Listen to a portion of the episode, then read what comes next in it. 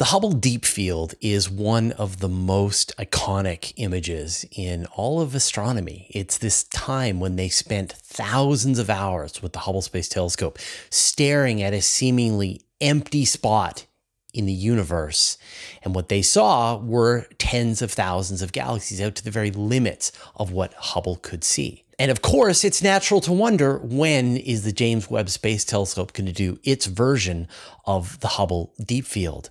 It is so much faster, so much more powerful than anything Hubble can do. And already the initial tests that astronomers have been doing have shown just what is capable with a fraction of the time a James Webb Space Telescope deep field is kind of inevitable. So, my guest today is Dr. Viraj Pandya. He worked on the various flavors of the Hubble deep field, has been working on a lot of really interesting galactic surveys using James Webb, examining galaxies. He's on one hand, done some really interesting research into the shapes of galaxies seen in the early universe. They're not what you'd think, not the grand spirals or giant elliptical galaxies that we see around us today, but they were more like tubes as he calls them, breadsticks. And this was surprising and is sort of a really interesting field of study so far. We spend about half of the interview just talking about what he has discovered with James Webb so far. And then we shift gears and talk about what does the future hold for giant surveys? When will we get that deep field? And I think you'll find that part of the conversation as well really fascinating and get you pretty excited about what the future holds. All right, here's my interview with Dr. Viraj Pandya. Viraj, if you were to sort of describe the typical galaxy in our neighborhood, what would we see? That's a great question, Fraser. So the typical galaxy in our neighborhood, it's a, it's a spiral galaxy. So I have this analogy that I make uh, inspired by uh, working in New York City, where if you think of galaxies as coming in terms of uh, three different um, dominant shapes, uh, you can think of uh, elliptical galaxies that are intrinsically round in 3D. So these are like um, balls of dough that are perfectly round. And then you take that ball of dough and you flatten it along one axis and you get the greatest thing in the universe. You get a pizza. And so the pizzas are what dominate uh, in the local universe. Uh, and sometimes you can have pizzas with like balls of dough in the middle that we call bulges. Um, these are these are um, uh, the most common. And as you go to like the most massive nearby galaxies, they start to preferentially become like balls of dough, just like pure round, roundish 3D balls of stars. And those, I mean, I really do like that pizza analogy. I may, I may borrow that. Um, but but this idea, I mean, when we think about the Milky Way, I mean, we're not just this flattened disk. We are surrounded by this cloud of satellite galaxies, many that we have ingested. So if you sort of look closer at at the various types, when you see this, the spirals, when you see the ellipticals, do they have similar kinds of clouds of satellite galaxies around them as well? Yeah, the Milky Way, our own galaxy, um, which which is it's like a spiral with a small um, bulge in the center uh, and a bar, uh, and and of course these spiral arms. But it's also surrounded by this swarm of like sixty little satellite galaxies. Uh, most of them we say are um, red and dead, uh, in the sense that uh, most of them don't have any interstellar gas, the fuel for forming new stars. There's a handful, like the Large and Small Magellanic Clouds, uh, which are two of the biggest satellites of the Milky Way, uh, that do um, have gas. They're forming new stars. Uh, and then, if you look at other nearby galaxies like Andromeda or you know giant ellipticals, um, they also have their own satellite populations that are um, orbiting, as exactly you said, like in a in a halo. Um, and that halo, you know, is made of both, is predominantly, we think, made of dark matter. Uh, and we don't know exactly what dark matter is, but we can in, infer its its presence um, uh, because uh, it affects the motions of the stars uh, in in galaxies. I, and that I, I actually didn't know about that idea that that the satellite galaxies of the Milky Way are red and dead. That that they used up their reserves of gas and dust for star formation before they got sucked into the the larger galaxy. And so it's a you know when we look at the structure of the Milky Way, thanks to say observations by Gaia, we see the streams of torn up satellite galaxies that joined us in the past. And so those ones, I'm assuming, did bring their gas and dust into the galaxy. Yeah, yeah. So there's there's definitely like these two um, regimes. So these like streams of stars, like kind of strewn out, like the Magellanic Stream. Um, these are the remnants of galaxies, satellite galaxies that couldn't survive, and they've been literally torn apart uh, because of the immense gravitational pull of the Milky Way's halo. Uh, but there's about 60 galaxies that are still like bound collections of stars, um, but they don't have, most of them don't have any gas to form new stars except for the LMC and right. the SMC. Yeah. Huh. That's really interesting. Okay. Yeah. Um, sorry, I just yeah. rabbit hole there for a second, filled in yeah, a gap in my knowledge. Um, so then as we expand our view out to, you know, beyond the local group, looking at say the Virgo supercluster, galaxies that are in the tens of millions to hundreds of millions of, of light years away. Does this story change, or do we just see kind of the same thing nearby? Yeah. So as you go towards um, like nearby clusters of galaxies, uh, which are like uh, you know the New York cities of the universe, where all the galaxies kind of hang out, something does change in the sense that as you go to groups and clusters of galaxies, you start to see many, many more red and dead galaxies and also many more elliptical type galaxies. Um, so it's kind of mind blowing for me to think about about it this way. But you know, the Milky Way right now, okay, we're we're in this local group. You know, we have the Andromeda, another nearby massive galaxy. We have the Triangulum galaxy, and then we have this smattering of satellites around the Milky Way, around the Andromeda galaxy, and Triangulum, and scattered throughout the local group. But if you go to, say, the Virgo cluster or the Coma cluster, the satellites in the Coma cluster and the Virgo cluster, many of them um, you can think of as like Milky Ways. So imagine like a Milky Way mass galaxy being a satellite around a factor of, you know, 10 to 100 times more massive galaxy or halo. And so it's like one stage larger structure than what we have around the Milky Way. It's like I don't know, like exactly. moons are to planets, planets are to suns, and then in this yeah. case, spiral galaxies are to giant galaxy clusters. Exactly. Yeah, and there's there's a you know a long-standing puzzle um, that uh, when you go to these like large clusters of galaxies, a lot of the the the inhabitants, the the the, the galaxies in these clusters, um, they don't form uh, stars at the rate at which they would if they were not in the cluster. Like the Milky Way hmm. today, you know, it's not great at forming stars. It's kind of uh, average. We we call it a green valley galaxy, as opposed to like a blue star forming one or a red and dead elliptical. Um, but if you put the Milky Way in a cluster like Coma, it would be forming. It would it would not be forming stars. Uh, its gas would probably get stripped and right, yeah. right.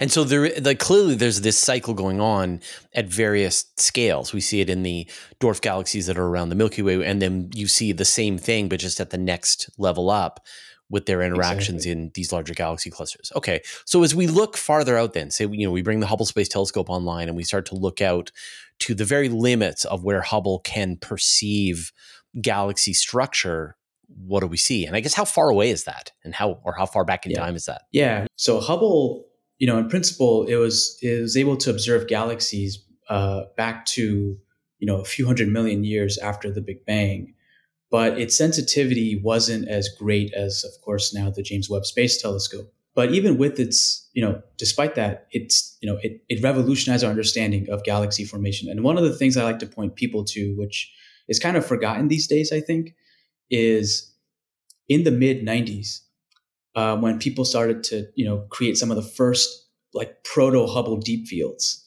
Uh, they found that when they pointed at you know a relatively empty area patch of the sky smaller than the full moon, um, they found that as you look at distant galaxies um, that existed maybe you know 10 billion years ago, uh, and including this includes galaxies that we think had the masses and star formation rates of like what we think the ancestor of our own Milky Way was.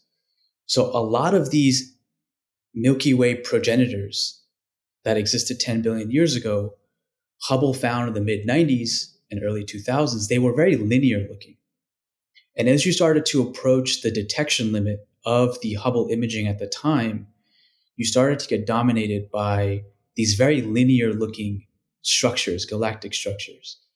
And there were lots and lots of, you know, proposed explanations for this. One is um, maybe Hubble is just not sensitive to, you know, detect uh, like the rounder looking thing. So if you imagine you have a spiral galaxy like the Milky Way, right? So you can see it from a variety of viewing angles, right? Um, and it turns out that if you look at a Milky Way like like a spiral galaxy edge on, then it's it's going to appear brighter, so you're more likely to pick it up in your in your observations. But if you take this like thin disk, this thin Milky Way spiral type thing, and you put it face on, then the light is more diffuse and it actually has a lower what we call surface brightness, and so it's very likely that it'll you won't pick it up in your in your imaging. Um, so this was one idea back then that you know maybe we're seeing all of these elongated linear structures just because there's like a bias against detecting the face on ones. And this is actually a really big problem in astronomy. I mean, we experience this when you walk outside and you look up at the night sky. You're seeing all these stars, and all of them are weirdos right? Yeah. There are almost no stars that you can see with your eyes outside, except for a couple of close ones, Alpha Centauri, things like that, that are just the same kind of brightness as our as the sun and definitely not the most common stars like the red the red dwarfs. What you see are stars with many times the mass of the sun stars that are hundreds of light years away. Each one of them is a bizarre rare very bright thing. And so if you think as you look up in the sky and like that's normal it's not normal. Like there's all these hidden stars that you don't see just because they're, they're so bright. And I know that this problem comes up a lot with, you know, it's like almost like survivorship. You guys have a, sometimes have a term for this, right? But it's like survivorship bias. Like when you look in the field, right. you're seeing a bunch of stuff, it's biased towards the kinds of stuff that can be seen and that can totally skew your results. Yeah, exactly. So we call this a selection effect or uh, in, in right. this particular yeah. case, yeah, surface brightness detection bias yes. Like what actually makes it into your sample of observed galaxies. And and I mean there there are ways to quantify this. So, you know, a lot of I think you know it's pretty standard. Like I've done this for my recent JWST paper, and you know people have been doing this for for as long as people have been studying galaxies. You know, you can you can take your the typical characteristics of your image, or just take your image itself, the images you've taken with your telescope, and you can inject fake galaxies into those images. Uh, and you know their properties, you know where they are.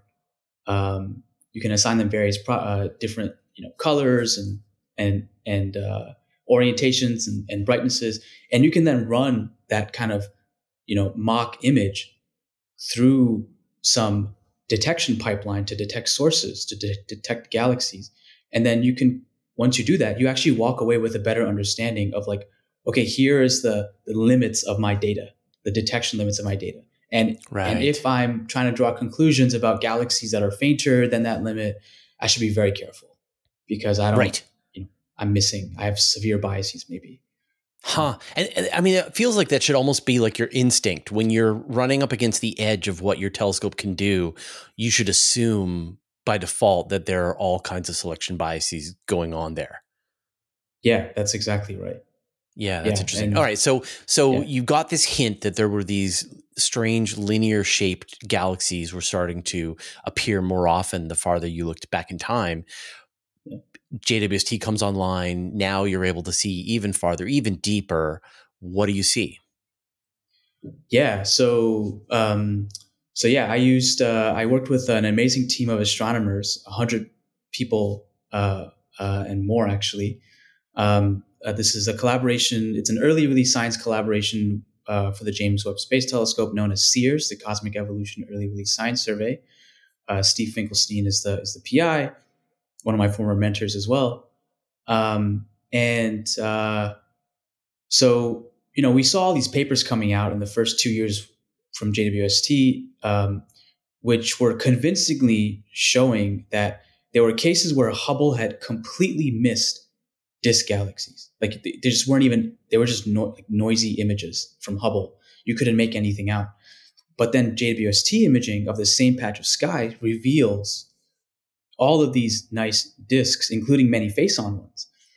Uh, and so there were a lot of papers about this and claiming that uh, you know the the fraction of galaxies that are classified as disks in Hubble imaging drops dramatically as you look further and further uh, uh, to larger distances. Um, but then the fraction of disk galaxies, according to James Webb imaging, it was at like the 40 to 50% level. Um, so where, where it was like less than maybe, you know, a percent or 10% uh, in, in Hubble imaging, uh, it was, you know, the disk fraction was 40 to 50%. So I got very excited because, you know, I thought, okay, well, well, JWST has solved this puzzle where maybe it's detected all of these round, you know, face-on disks that Hubble had missed, and we don't have a crisis. You know, maybe there's uh, there's no there's no uh, puzzle anymore to explain these linear things, this, this overabundance of linear galactic structures. So I actually went in with the CEERS team, and we actually, um, you know, characterized the essentially the distribution of the projected ellipticities of, of all galaxies in the in the CEERS JWST imaging. So what that means is you, you know you have a, you have, you have galaxies the, on the on the sky, you know 2D sky they're projected, and you can essentially fit every galaxy with with some kind of ellipse, right? And then you can characterize every galaxy by the ratio of the short axis to the long axis of of, of its best fitting ellipse. That's called the projected axis ratio. And then for galaxies that are like at a similar distance from us and that have a similar mass or brightness, we can just do a simple counting exercise. We can just look at the distribution of that projected axis ratio, projected ellipticity. And if you, sorry, go ahead. Yeah. No, well, it's gonna, just going to ask. So, like, if you like you have done enough calculations for different kinds of galaxies so that when you see a certain shape in the sky, you're able to calculate what its orientation is compared to us as the observer. And then you can do that at scale. Like you can see a whole bunch of galaxies in a field. Your computer algorithm can run through them all and go, this one's pointing this way, that one's pointing that way, this one, and so on, and be able to sort of yeah. do a giant survey quickly. Yeah, exactly. Um, and and it you know this is a statistical exercise. I can say some more uh, later about you know ways to follow this up to get smoking gun measurements constraints on the orientations of individual galaxies. But you know when, when we when we measure the projected orientations, the projected shapes of these galaxies, uh, we have certain expectations. So, you know, if we think that the universe is isotropic in terms of, you know, galaxies being randomly distributed throughout it and randomly oriented, um, and and in our standard picture right if we think galaxies start out as spirals as disks then you should see disks from many different views. Um, and so you actually end up expecting a roughly uniform distribution of galaxies with different axis ratios you should see equal numbers of round ones and equal numbers of edge on ones like like you know like thin lines and we don't see that even with JWST, we don't see a uniform distribution.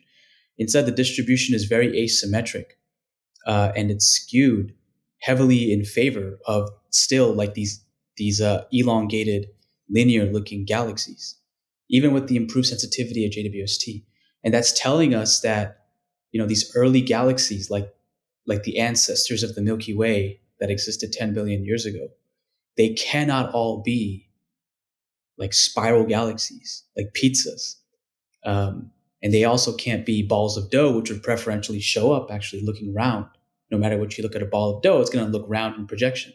So there's a there's actually another possibility that that my co-authors and I are advocating for, and this is um, the the to complete the the New York City you know baked product analogy. Right, we have dough balls, you have pizzas. Now take the pizzas and flatten them along one of the other two axes. And you get my other favorite thing in the entire universe. You get a breadstick. right? right? Okay. So so breadstick is like this third class of of uh, types. You know, the, the the it's called an ellipsoid, a prolate ellipsoid shape. Um, and you know, we think that we're seeing lots and lots of galaxies at early times that maybe in 3D are shaped like breadsticks. They're not like hmm. nice circular discs. They're heavily flattened along a second axis. Um, And, so, what yeah. when, you know? So, if we could fly close to one of these things and take a look at it, yeah. you know, like if we were like Andromeda close, um, yeah. what would we see? That's a great question. So, um, so yeah, you can do a little thought experiment if you fly up to one of these these uh, these breadstick or cigar shaped galaxies in the early universe. You know, we think what you would see is lots and lots of other little galaxies maybe uh, undergoing kind of they're, they're, on very radial orbits so they're kind of undergoing um, in the process of undergoing mergers essentially along a preferential direction. Um, so our standard thinking right now for why these galaxies are shaped like breadsticks is they are embedded in dark matter halos right? Like we talked about for the milky way. Um, but the dark matter halos of these early galaxies, they're not like the relatively roundish dark matter halos of the Milky Way today. We think the dark matter halos of these early galaxies that are breadstick shaped are also elongated. So they're, the dark matter halos are also like scaled up versions of like a breadstick shaped ellipsoid. Um, and that dark matter halo's longest axis is oriented in the same direction as the long axis of the stars.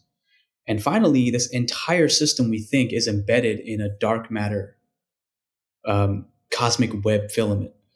Uh, so you, you talked about, you know, we talked about um, clusters of galaxies before, right? And so these are found at like the intersections of cosmic web filaments.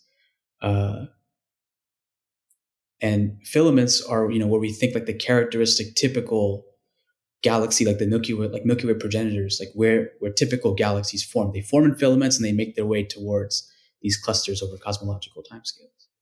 And so, um, back to that idea, if, if I was looking at the at the galaxy Andromeda distance away, I wouldn't see like a a two armed, I don't know, galaxy that you know had a central bulge and then one arm leading forward um, you know in a straight line. I would see like this giant collection of dwarf galaxies that are all together in a line merging and star forming and and beginning the process of coalescing together which is which is different from what you would have originally expected that it would be like they, they'd be coming together in a kind of spinning disk but you're seeing yeah. in fact a, it's like this weird line and and that matches the the larger scale structure of the universe cosmic web the the sort of the amount the distribution of dark matter that's believed to be to be out there yeah that's right and another really yeah i mean another really cool thing about this i wrote a paper about this in 2019 and it's how i got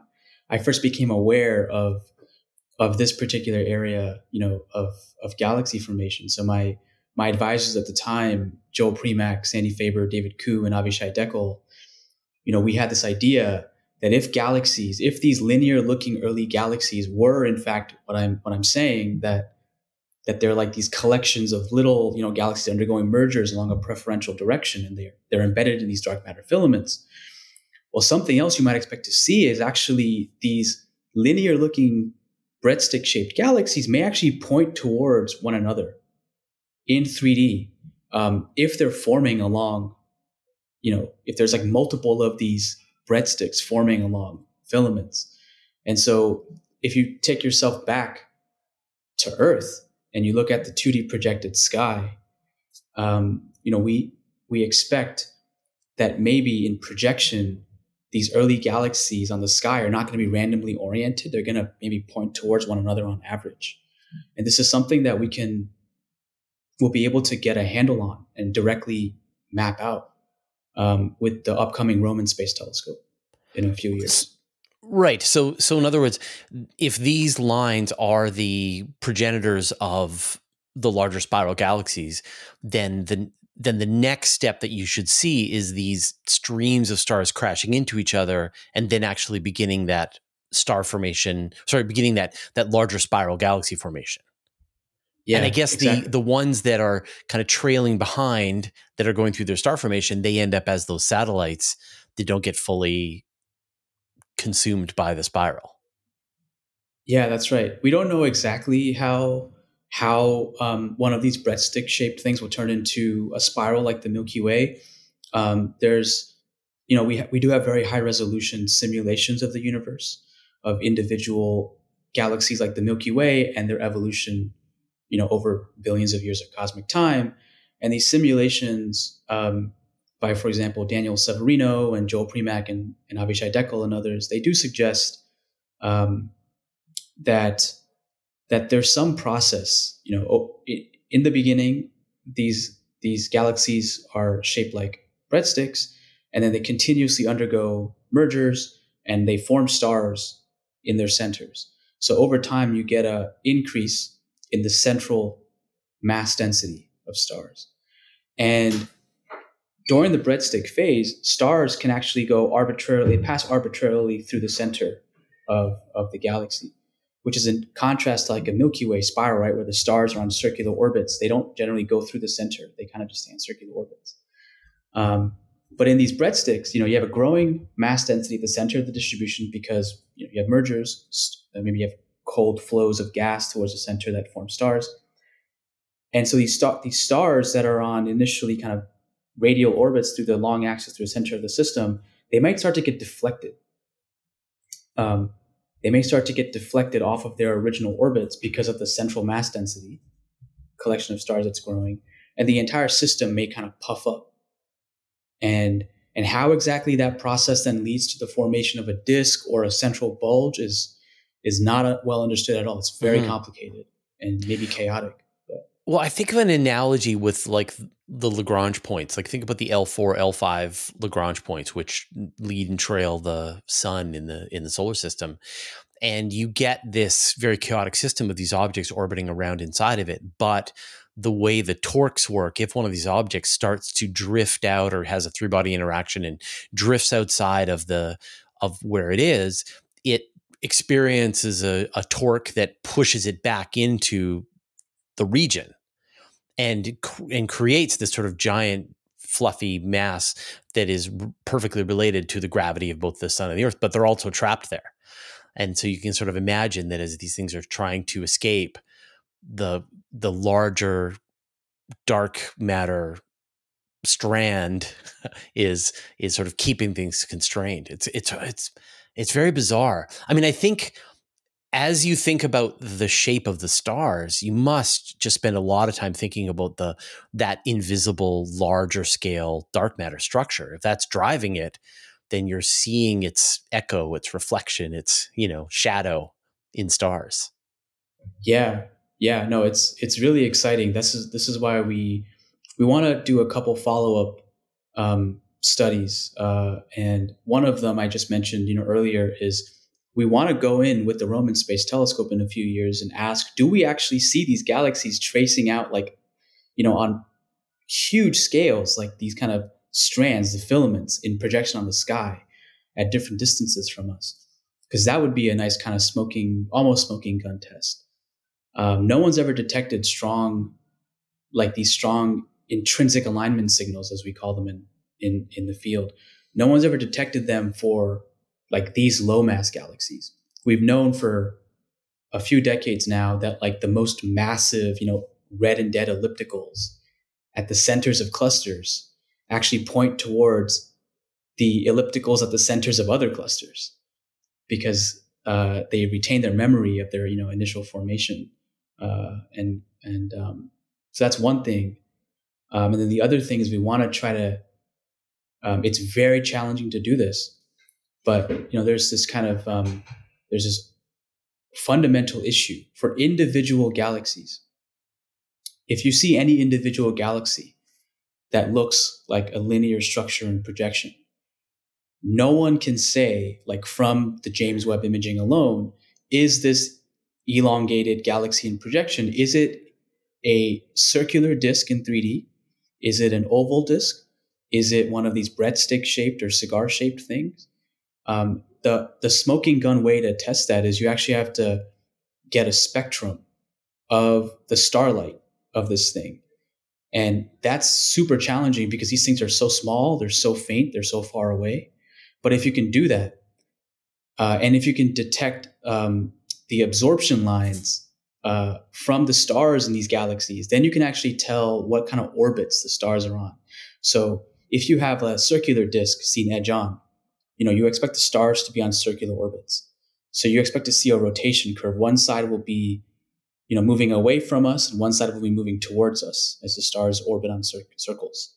Um, but that's literally impossible for you know if these galaxies are like highly you know breadstick shaped or surfboard shaped is another beach themed analogy i throw in because there we expect the stars to be on these highly elliptical radial orbits along the major axis um, and so we are starting to think about you know ways to constrain this with uh, existing telescopes like of course james webb but then also the keck telescope in hawaii but i think uh, we really uh, need the next generation of 30 meter class telescopes, the, the ELTs, the extremely large telescopes, uh, which will come online.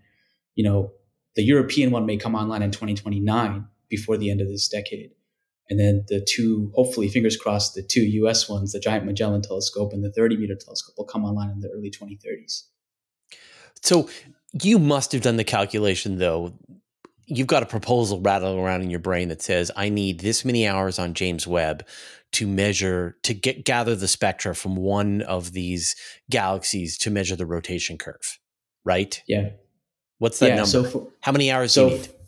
So for I've got some, some, of the I got some spare time on James Webb. You can have it. How much do you need? Yeah, that would be awesome. Um, it's going to be uh, a several hours at least, um, because I think the you know the the real data that I want um, is uh, there's a there's an instrument on James Webb. It's called um, the near infrared spectrograph, uh, and it has a mode called the integral field unit mode, where essentially like you have a galaxy and across the face of the galaxy you can get spectra at many different points along the face of the galaxy, which lets you then you know if you can go deep enough um, and integrate for long enough, then you can get like the you can get constraints on the orbits of the well what what is the um, the velocity the velocity field of uh, the gas in the galaxy which is an interesting constraint in and of itself um, but it's going to be very challenging to get it for the for the stars so it's going to be several hours and we'll only be able to do it for the brightest biggest ones right but i mean several hours that's fine that's acceptable i yeah. think approved Yes, you're welcome. Yeah, I, um, I would um, love some of your your your yeah your extra, time. yeah, yeah, no yeah. problem. Um, all right, so I want to shift gears now and just talk about these large Webb surveys in general. I mean, people are entranced by the idea of the Hubble Deep Field that you took this telescope, stared at what you thought was an empty piece of space, and upturned tens of thousands of galaxies. So, what is the equivalent of that for Webb right now? Yeah, so I would say you know we have uh, we have several surveys. Um, CEERS is one that I've been involved with. Um, there's there's a couple others that I've already been completed or nearly completed, like JADES and NGDEEP, um, uh, that are going significantly deeper. So they're integrating for even longer than CEERS uh, integrated for. These are great, but they're still relatively small areas in the sky.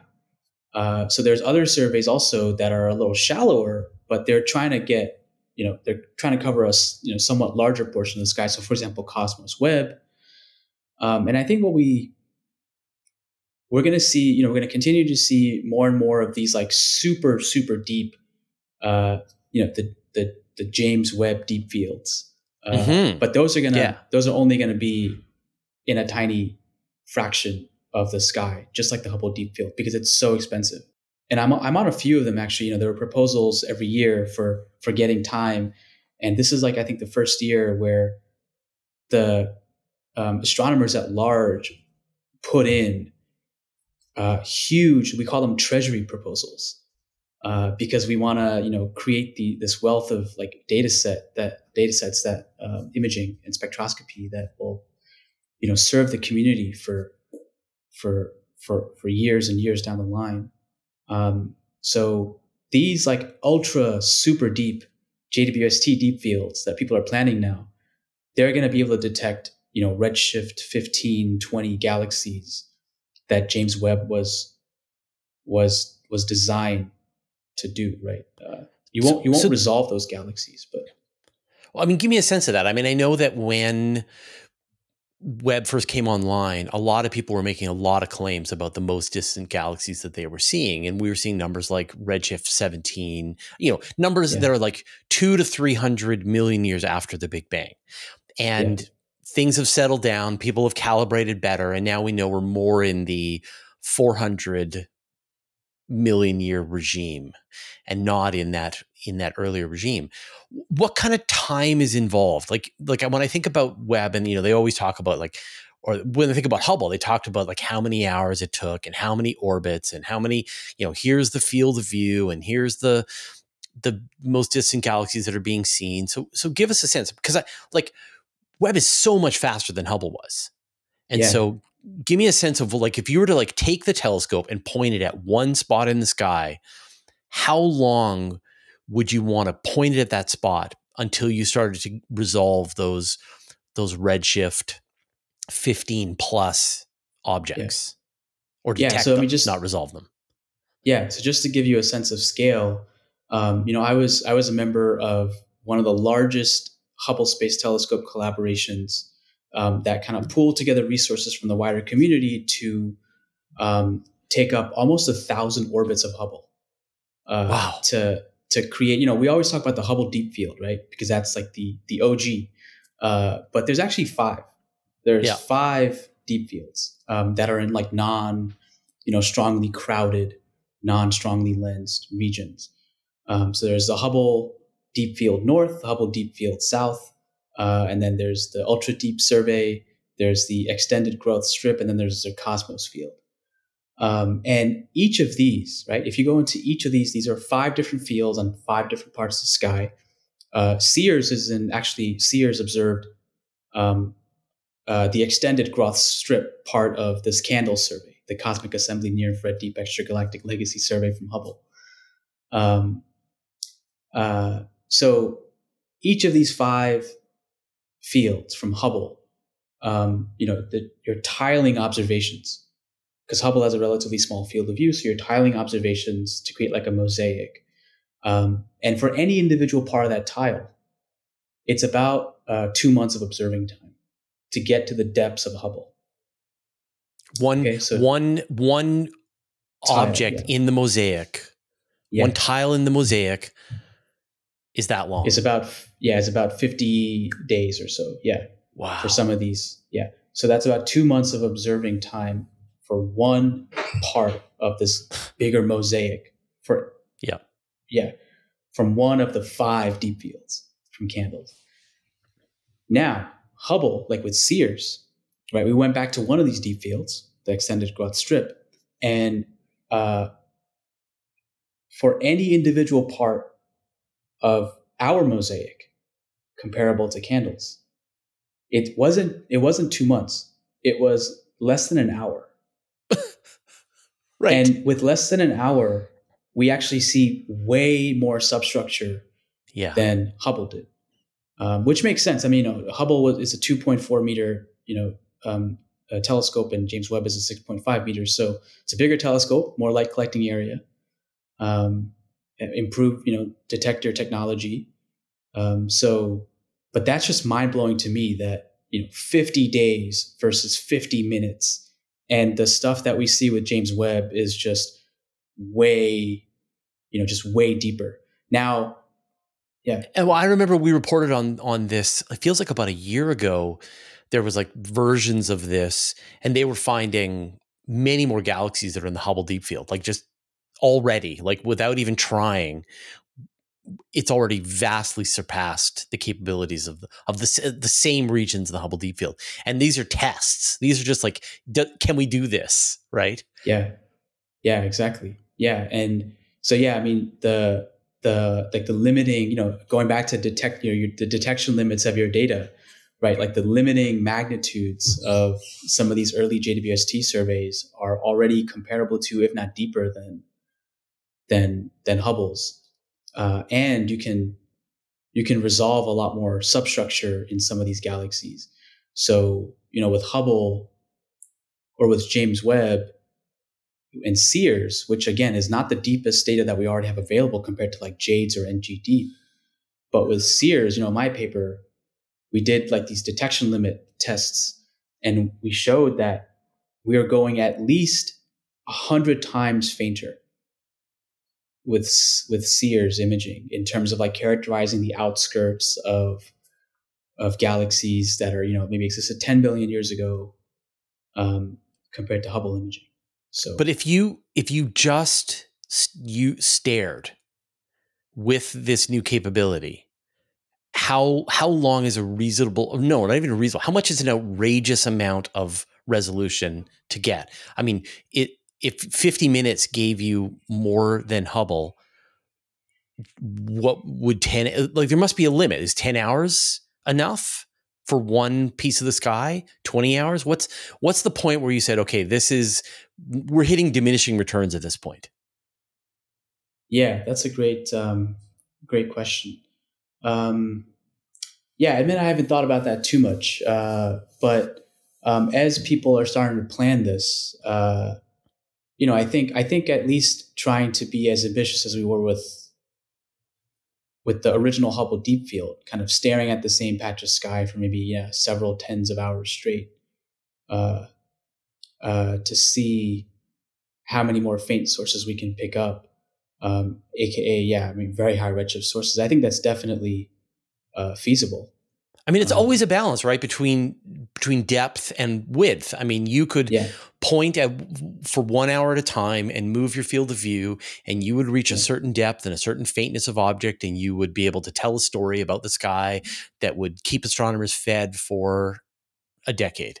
But if you yeah. then doubled the time, tripled the time, 10 times the time, that would allow you give you less of a field of view, but you would see fainter objects. And and I yeah. wonder, like I'm sure at some point someone's going to have to make this call and say, okay, when we do the James Webb Deep Field, yeah. we get 2 hours per frame for the mosaic or we get 10 hours per frame or we want 100 hours. Like do you have any sense yeah. of of where those diminishing returns has nobody done a paper on this? What where are the diminishing returns? Because they exist in Hubble. Like you must be deeply yeah. familiar with where the diminishing returns are for doing these kinds of observations with Hubble. Yeah. Why does yeah, nobody know um, this for James Webb? Yeah, I know people are thinking about this. I don't. I don't think about the planning of you know the eventual James Webb deep fields myself, um, but uh, certainly, um, you know, I think not only is there going to be trade offs between uh, like depth versus width of James Webb, um, just given maybe our existing predictions for how many, you know, how we think the number density of galaxies evolves as a function of of of redshift or time.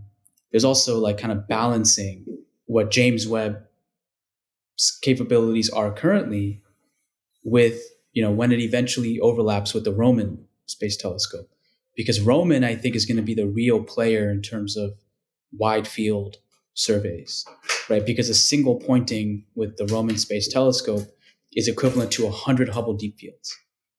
Uh, it won't go as maybe as deep as like James Webb um, initially, but people are planning, you know, large community surveys with Roman, um, and and Roman is going to have near infrared capabilities. It won't be as sensitive as James Webb because it's a smaller telescope, 2.4 meter like Hubble. Um, but you want to I'm sure people want to um, are thinking about balancing, you know, upcoming facilities and then the coverage with James Webb. But yeah, and it feels like that's like you're looking to do a wide, you know, do the entire sky with Nancy Grace Roman, and then do one very specific part with, say, Webb, and then compare and say, okay, great. When we see stuff at the very detection limits with Roman, then we know that that means that there are these kinds of things in that region, right? Like it gives you, it's like yeah. your Rosetta Stone between the two regions. But I just wonder, like, if you just pointed Webb at one spot in the sky for 10 hours, 100 hours, like, are you going to start to hit the like epoch of reionization? Are you oh, is, are you going to get a time when there's just like too much sky glow from from dust in the in the solar system? Like I wonder what the limit is. Like what is the limit mm. of Webb? Yeah, that's a really good question. I haven't thought about that to be honest. Uh, uh, yeah, no, that's a that's a that's a good question. Um, okay, well, it's fine. If you, I mean, if you don't know the answer, it's fine. Yeah, yeah, it's weird. yeah, it's. I'll I'll keep looking because yeah, because it feels to me like like that. I mean, that question was asked with Hubble, and the answer was gravitational lenses. Mm. Right. That that the right, the yeah. way we see deeper with Hubble is we you, we look for natural telescopes. Those let us push to the very limits of what's capable, and we're limited by the best gravitational lenses that we can find and the most interesting objects that are being lensed by those. Like and and a gravitational lens gives you whatever ten thousand times, thirty thousand times yeah. resolving power that Hubble could do on its own, and so you're you're not going to be able to do better. Yeah, but and, really and you get spectra, and you know, yeah and yeah. and the same things. But in theory, the whole point of Webb was that it could do the kinds of things that Hubble can't do directly without the lensing. Yeah, without exactly. the lens, it just sees it. And so I just wonder if you just turn that thing on and let it run, ten hours, yeah. hundred hours. At a certain point, you go, you know what? We're not getting any more information out of this picture, right? Yeah, we can't. Yeah, yeah, that's a really good point. I yeah, I, I truly have I haven't thought about that. Uh, like, what are the limits? Like, just from if you have so much data that you just can't. Yeah, at that point. Yeah, just becomes like your yeah. Um, and it might be we won't find out for a while because the telescope is so oversubscribed, right? That there's a million things to look at that are more interesting. You don't really care about what the ultimate limits are, but you know, I wonder yeah. what questions could be answered. Because then there's like, you know, there were originally plans, like say the Origins telescope, that was going to yep. follow on to Webb, and that was going to be an even larger telescope that would take you even further back in time. Yeah, it's. I was just going to bring that up. Yeah, yeah, yeah, and it's being mashed into LUVOIR and and HabEx, and you're creating this Habitable Worlds Observatory, which is yes, I can't wait for that.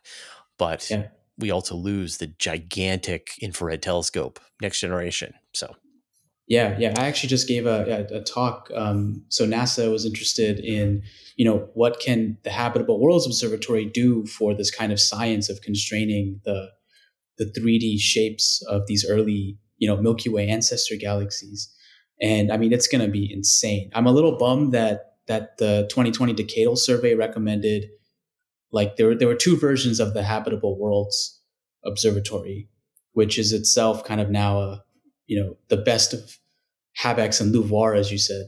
Uh, and LUVOIR in particular, there was like a 15 meter version, and then there's an 8 meter version. Um, and the Decadal said, you know, given the constraints on like uh, coming up with the technology, the engineering challenges, and the funding challenges, we can only recommend the eight meter version. Um, but even with the eight meter version, you know, you'll get like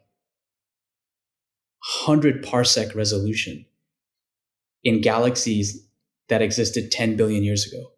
So like Redshift 2, Redshift 3, Milky Way progenitors, you get 100 megaparsec, 100, 100 parsec resolution. Um, and you know you'll be able to like detect individual like star forming regions um, with like the level of detail that you know we expect for some nearby galaxies today. Uh, and so you know that's going to offer important clues on like well yeah what is the 3d structure of these early galaxies and how do stars form? You know the stars that we see today in the milky way that are 10 billion years ago where were they forming in the Milky Way progenitor, right, at Redshift two. And so when people ask me about the the, the when we're, are we going to see the James Webb Deep Field? Yeah. I mean, there's Cosmos, there's there's CEERS, there's yeah. was it Cosmic Cosmic Web, there's there's Jade. So there are a bunch of smaller surveys, but but according to you, that there is a group that is starting to think about what does our yeah. version of the of the Hubble Deep Field look like and yeah. it'll get proposed and then it'll be run and it'll come out. So we're we're still a couple of years away from that would you say? Yeah. I, I would say we're at least two to three years away because yep. yeah this is the first cycle where i've seen you know the proposals were due last november um, and you know i'm part of some of these and uh, you know they're still being evaluated by nasa and the space telescope science institute. Um, we'll get decisions probably in the next month and then it will take you know a year to schedule the observations.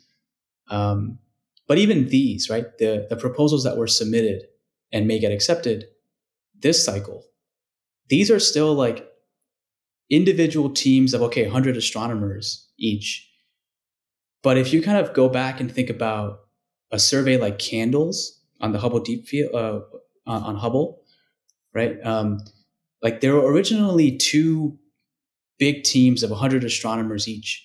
And they actually uh, they both put in a proposal to do essentially very similar types of science you know go ex- extremely deep you know 50 days of integration for individual parts of the you know mosaic um, of these five deep fields in hubble.